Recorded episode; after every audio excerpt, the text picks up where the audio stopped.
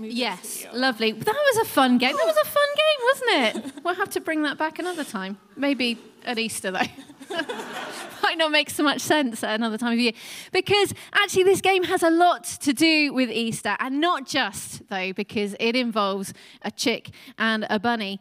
Because today we found out that somebody in this room was unbeatable. They were the unbeatable champion of champions. And actually, Easter is all about celebrating someone else who is unbeatable, totally, completely, absolutely unbeatable. And perhaps some of you will already know who that is. But just in case you don't, we're going to watch a video or two which tell the story of Easter. We're going to think about what happened on Easter Sunday some 2,000 years ago. But first, we're going to remind ourselves of the events of Good Friday. So have a look at the screen. TaylorMation.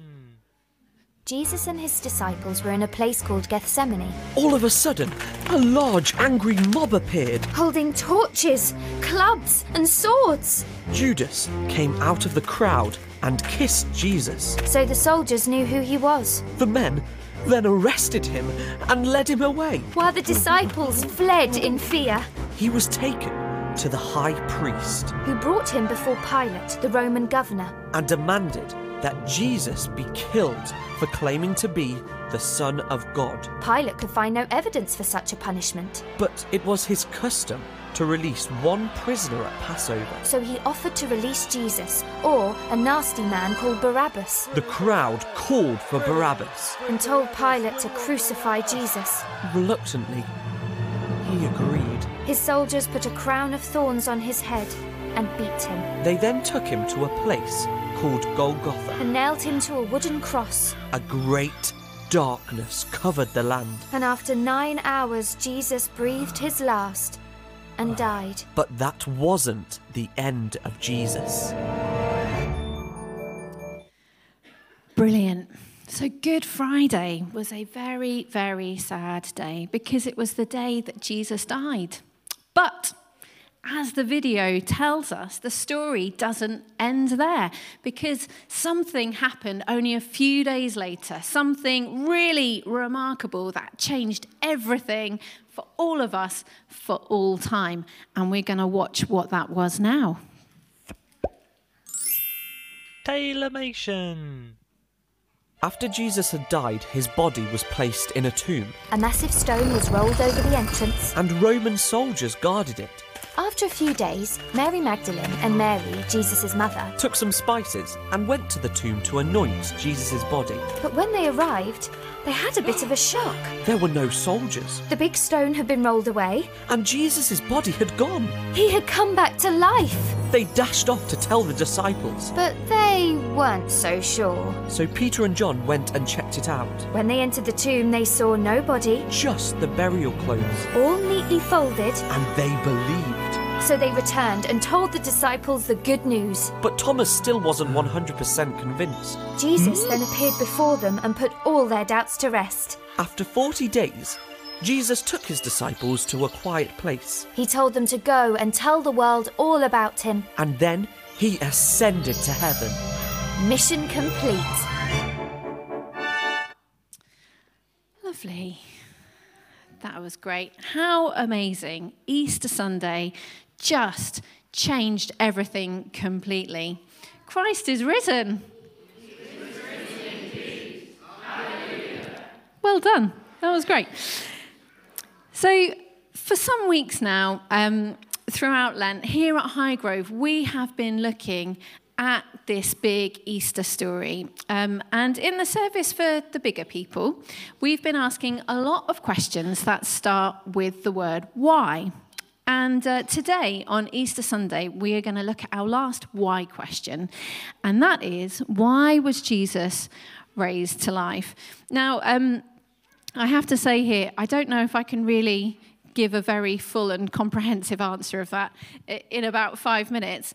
Um, but I do have a thought about what the answer to that question is, which I will share with you very soon. But first, it is time, before we do that, to hear the answer that you have to the big question that we set for you, which I believe was what is your favourite film? And what is your favourite part of your favourite film? Which I think everyone had an opinion on, actually, didn't they, Joe? There was a lot of discussion. So if you would like to share that with the rest of us, that would be wonderful. Joe has got a microphone, she's going to go around, and we're going to hear your thoughts on that particular big question. The Mario movie and all of it. All of it, I It mean. was really good. Sing and um, Johnny. Oh, Sing and Johnny. Just all of Johnny. Yep. I'm going to come behind you. Harry Potter and all of it. Oh, and that, all, all of all, All of of it. All of Just all, all of it. Harry Potter and the Prisoner of Azkaban and the part when they time travel. Mm, hmm Um, okay, head into the back. Miracle on the Hudson. Okay, I haven't watched that. Thank you. Captain America and the Winter Soldier and Stephen Bucky's reunion. Okay. Oh, You can tell the people who've seen all these Yeah. films. They go, oh, yeah. 'Cause I'm- Yeah, mm, absolutely. Mario. Mario, have you seen it too? Is this the new It's Mario good. film? The- yeah, because the old one. Yeah. Um, we won't talk about that one. Joe will be doing her film review Emperor's soon. New Groove and the end part. Oh, Emp- Emperor's New Groove and the end part. Has, that, has everyone shared that Oh, once too? We've got a, pointed, but I can't see a hand. Maybe Ed, did got- you have your hand up? Let's have one more then. It's probably only going to apply to kind of a small percentage of the, uh, the congregation. Back to the Future, and the bit where they're a bit unsure whether they've got enough road to get up to 88 miles an hour. Where we're going, we don't need roads. okay, well, I would say, you know, if at least we got some great film reviews uh, out of this morning as well. But there was a reason that I want to think about this, particularly this morning, because it seems to me that in all the really great films, in the great stories, there seems to often be a bit in the story, and you'll know what I mean, when the main character or characters suddenly find themselves in a particular situation, and you think, oh my goodness, this is awful. How on earth are they going to get out of this? What's going to happen next? Is this the end of the story? And then something completely unexpected happens, and you go, wow, I didn't see that coming. And it's all wonderful. Um, and there's a particular moment in, a, in one of my favourite films, one of our Noyce family favourite films, actually. Um, and it involves these characters. I wonder if you've seen this film and you know what I'm talking to. Let me just have a look in my bag. Who have I got here?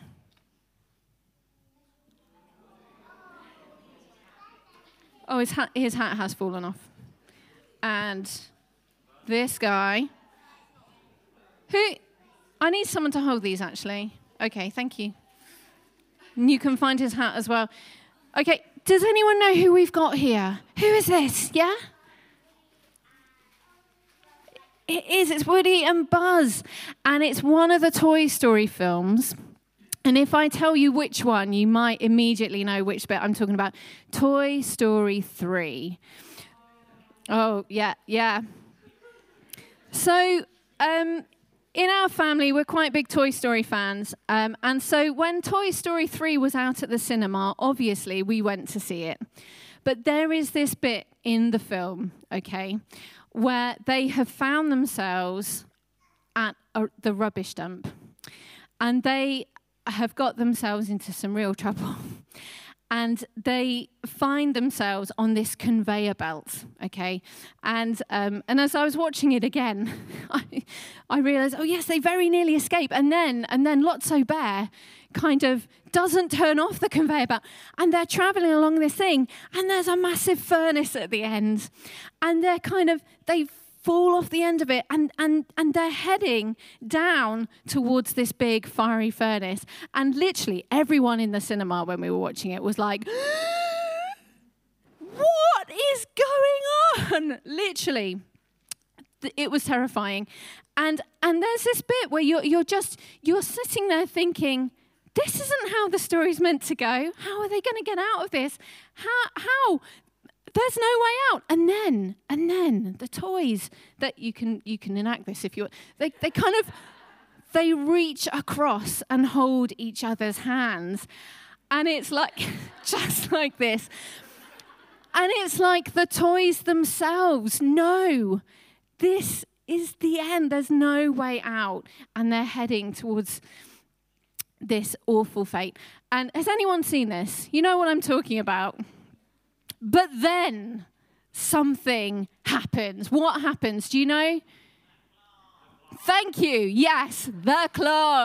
The claw. Suddenly, this massive claw comes out of nowhere and reaches down and pulls them out. And it's a massive claw that the tiny little aliens who came to live with Andy in the first film they're, they're, operating this enormous claw and they come down and they save them. And, and literally in the cinema, the relief was like you could feel it. Everyone was like, oh, wow, thank goodness.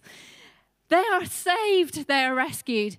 Um, we could all kind of take a big sigh of relief. Honestly, wow, what a moment. Now, hang on to that feeling if you know what I'm talking about, because I feel like that helps us understand a little bit of what happened on Easter Sunday and why it's so important. Because as we saw in our video, on Good Friday, Jesus died. Actual darkness covered the earth. And it felt like at that moment, hope died too everything that Jesus' friends thought that they were sure of was suddenly ripped away. Jesus, whose words spoke so powerfully and wonderfully of God's goodness. Jesus, whose, whose actions spoke so powerfully of God's love. Jesus, who was the one that they believed had come to bring them freedom and new life. But only a few days after Jesus came into Jerusalem on the donkey on, on uh, Palm Sunday, hailed as a king, he's arrested, he's accused, and he's convicted. And on Good Friday, Jesus' friends watched as Jesus died. And at that moment, they felt like all of their hopes and dreams were finished. That wasn't how the story was supposed to end.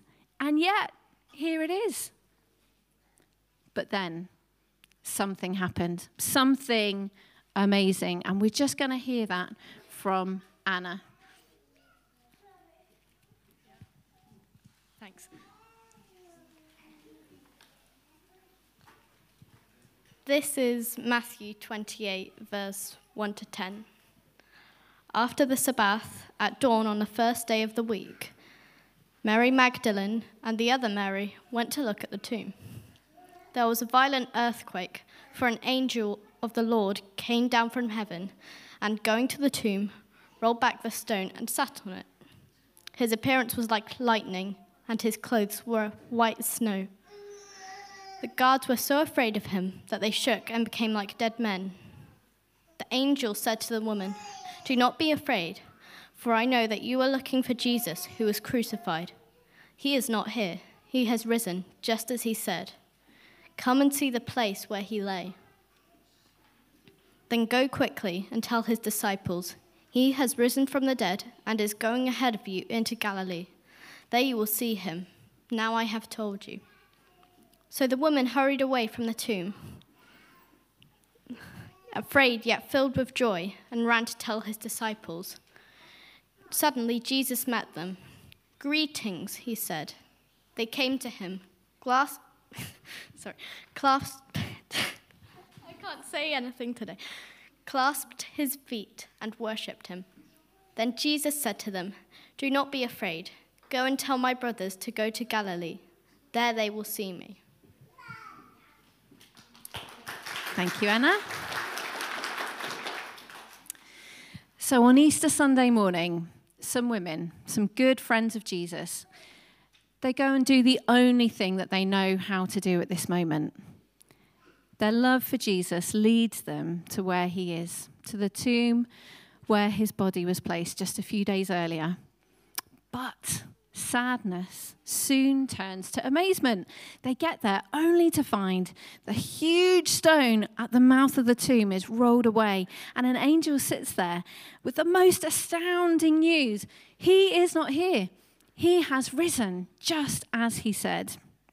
And just as the women are, are trying to work this through and, and make sense of what this means, I mean, risen? It gets even more amazing because the women look up and see Jesus with their own eyes.